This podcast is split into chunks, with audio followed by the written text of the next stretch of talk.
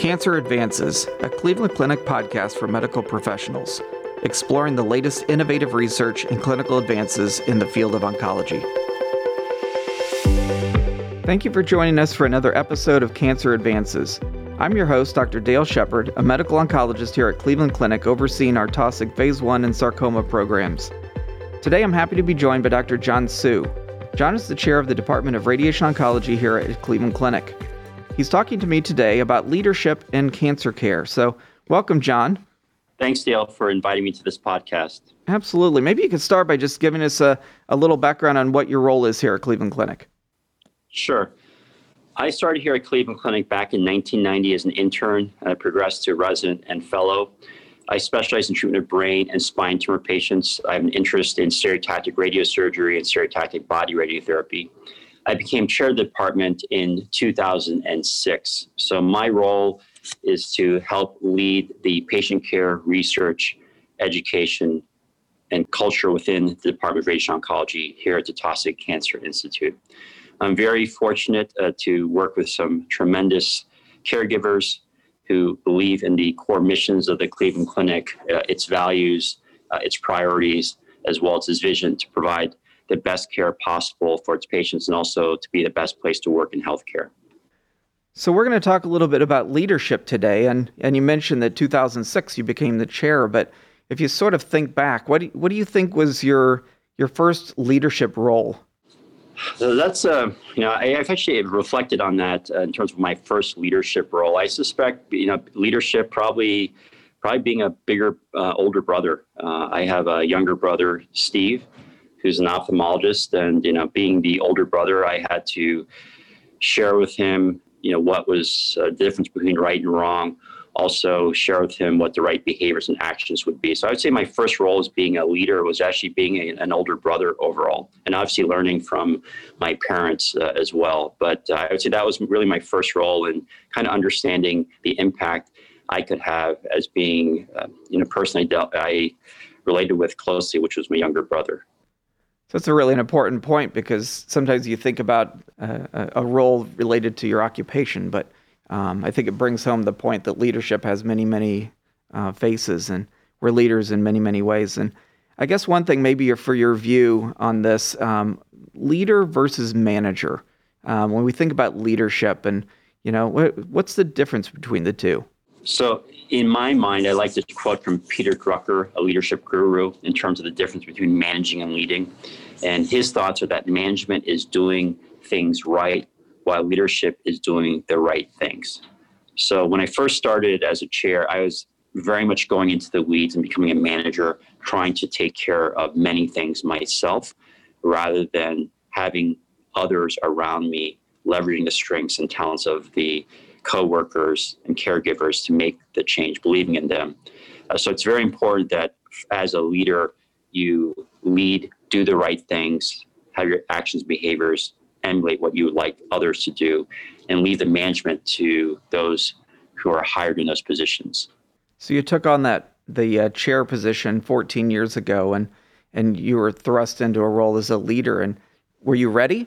If you if as you look back now, were you ready from a leadership standpoint? Uh, it's like what did I get into?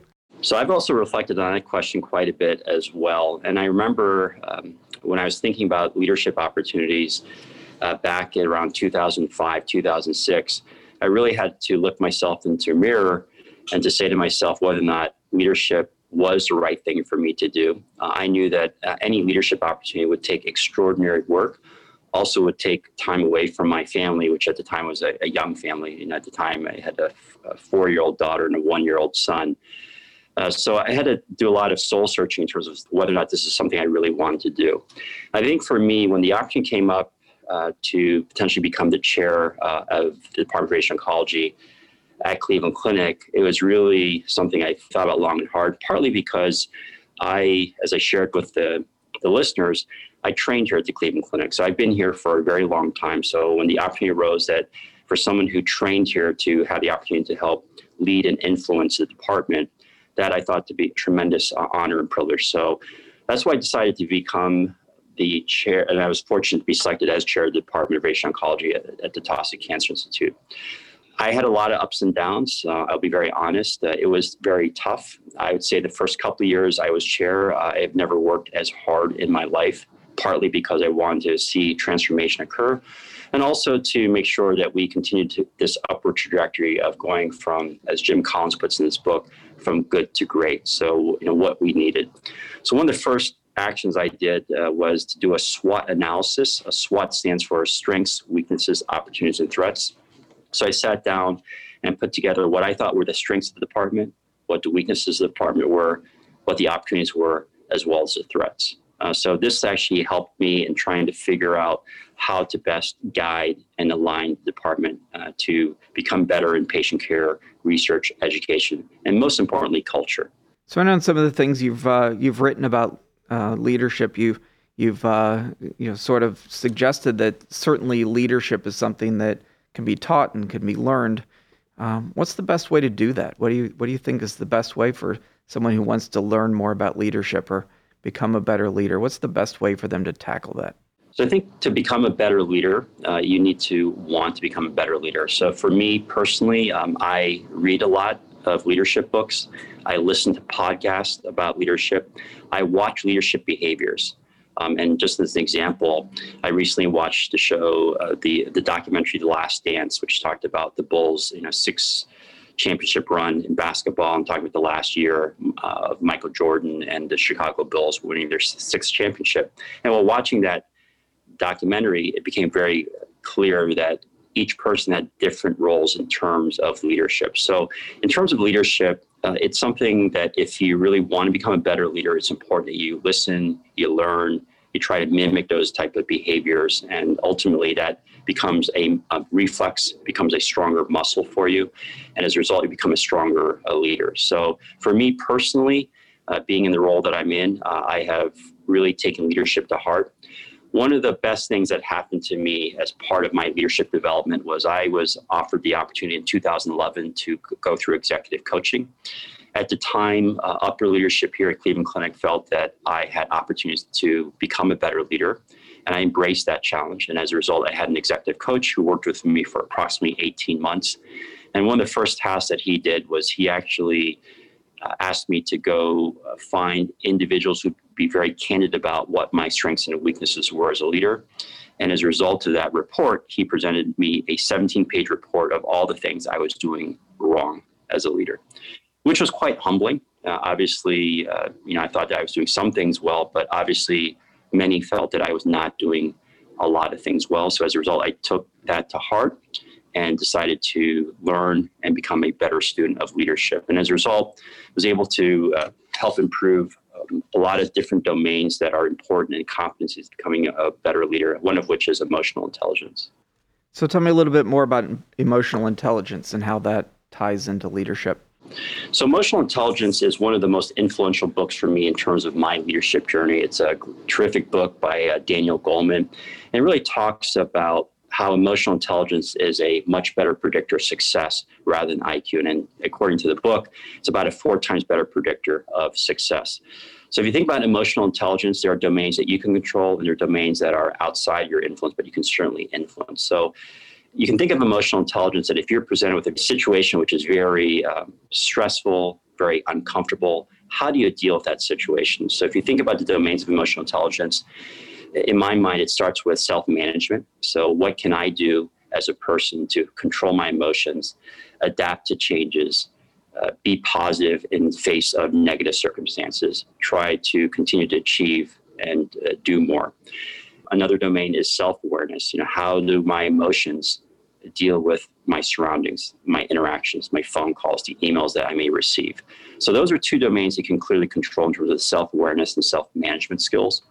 And then it leads to social awareness. Social awareness is your empathy. You know, how do you deal with someone who is hurting, someone who is having pain? And obviously, being cancer physicians, we both know that that's very important in terms of providing best care possible. Sometimes the outcome is not what we want or what the patient wants, but showing that empathetic manner the behaviors to the patients and families can make a big and important difference.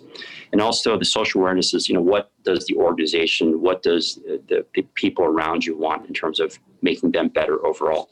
And finally, it deals with relationships. Relationships, I would argue, is the, the toughest part of emotional intelligence because it deals with influencing, coaching, mentoring individuals, trying to deal with conflict which as a leader you will come up with conflict. So those are very important in terms of you know how do you drive those ideal relationships? So those four components of self-management self-awareness social awareness and relationship management is really important in terms of trying to drive the best behaviors the best actions of not only yourself but the people around you. So you mentioned uh, you, you just mentioned mentorship and coaching and and you mentioned the executive coaching that you received when should people who are interested in learning more about leadership, when should they be thinking about reaching out to look for resources for coaching or mentoring and, and, and how should they sort of approach that as a resource? So I believe that uh, everyone, even if you don't want to become a leader, can benefit from coaching and mentorship. So it doesn't need to be a, a formal process. It could be your friend, it could be your wife, it could be your brother, it could be one of your coworkers. Just asking them, know, what could I be doing differently? Do you have some candid thoughts about uh, what is going well, what is not going well? So I think in terms of the coaching and mentorship part, that can start at a very early age. And, and if I think back at uh, when I was involved with sports or involved with uh, music, that you know, I had a music teacher, I had a sports coach that would tell me what I was doing correctly, what I could be doing better. So I think there are plenty of opportunities dealing with coaching and mentorship. I personally believe that coaching and mentorship is really important if you want to embrace continuous improvement, which is also another core belief of mine that there's always a chance to become better and stronger at anything that you do in life, uh, in particular uh, leadership. A recent book that I read that was uh, very influential is a, a, book by James Clear. It's a book called The Atomic Habit. And the premise of this book is that each of us can become better at a particular task if we really want to be better at that task. And he talks about this 1% better rule. So if you can become 1% better each day at a particular task, if you compound that over a period of a year, you're actually 34 times better at the task. Obviously, for many tasks, you know, if you ask me, um, for instance, I play tennis. Know, if I practice 1% more tennis each day, will I become a 34 times better tennis player? Obviously not. Uh, but it, it is actually a really good thing to think about in terms of trying to become better in, in terms of you know your various aspects. And for me, leadership is something that I think about a lot. And how can I tweak my leadership to become a better, stronger, and more capable leader? In terms of the importance of mentorship, I like how you pointed out that a mentor doesn't necessarily have to be a, a, colleague or peer or someone in your specialty. You oftentimes we think of our colleagues as peers or someone that we've trained with or something. So I like the fact that you, you pointed out that it can be anyone. Oh no, no, absolutely. You know, the the the mentorship and coaching piece. You know, sometimes I will watch a, a movie or a TV coach and say, "Wow, that's that was that was a really good line," or the way they handled that situation was really ideal. Let me put that in my reserve, maybe uh, when I'm faced with a similar type of situation. So coaching mentorship is always around us. We just have to seek it and look at it, observe it. The nice thing about leadership is that if leadership is done really well, it's something that you can witness, you can feel. Uh, there's a very visceral feeling that that was true leadership that I'm witnessing or I'm hearing or I'm seeing. So anyone that's sort of setting out to to work on their leadership style, if you will, or method, has to start somewhere, and they have to pick a way to to approach things as a leader. What what guidance could you give to people in terms of where do you start? Like how there are different approaches to leadership. How does someone best sort of start at least with the, what works for them? So my suggestion is that one way of starting is actually trying to figure out what your strengths are. Uh, another influential book that I have used is a book by Tom Rath called Strength Finders 2.0. Uh, this is a survey. This is a, a small book. You actually do start out with doing a survey I believe it's around 160 questions, and it asks a question such as When you play a game, do you want to win or do you want to do your best? And depending on how you answer these particular questions, you're categorized into 34 different strengths overall.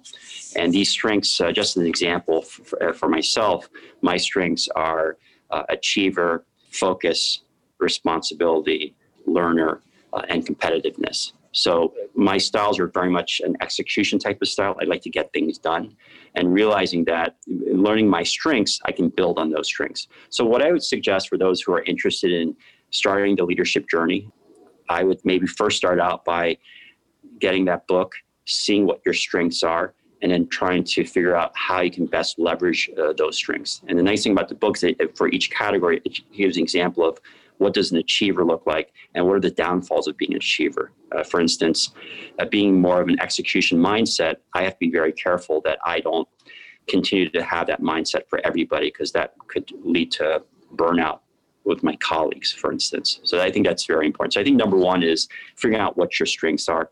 And number two is just taking inventory of what you ultimately are going to make you happy overall. And i'm a big believer that if you you are able to find a job a position that makes you happy, makes you fulfilled, gives you sense of purpose. That alarm clock wakes you up early in the morning, you're up and ready for the challenge.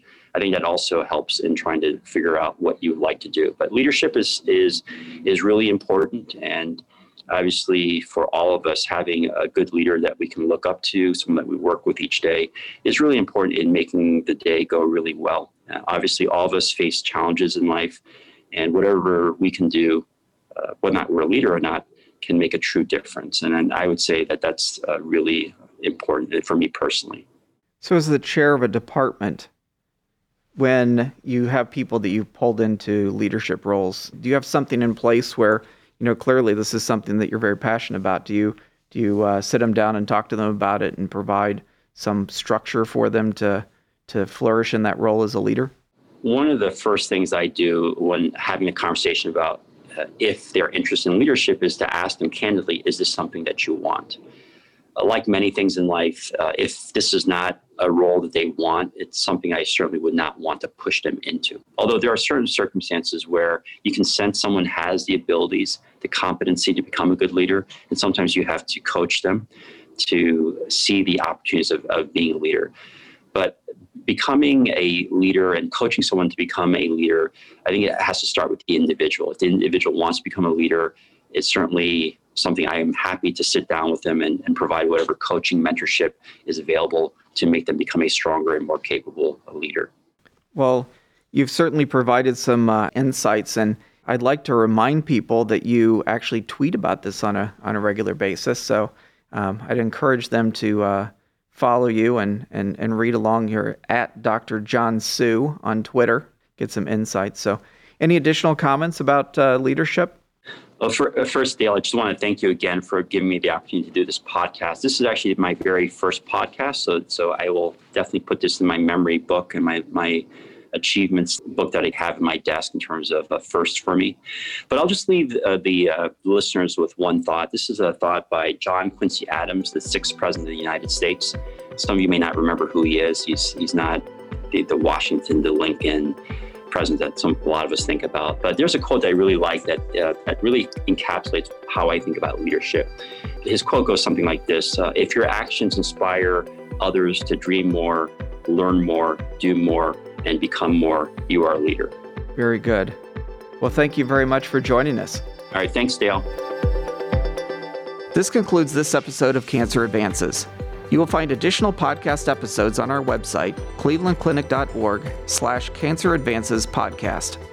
Subscribe to the podcast on iTunes, Google Play, Spotify, SoundCloud, or wherever you listen to podcasts.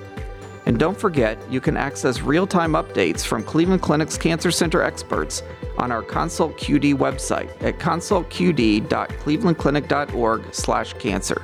Thank you for listening. Please join us again soon.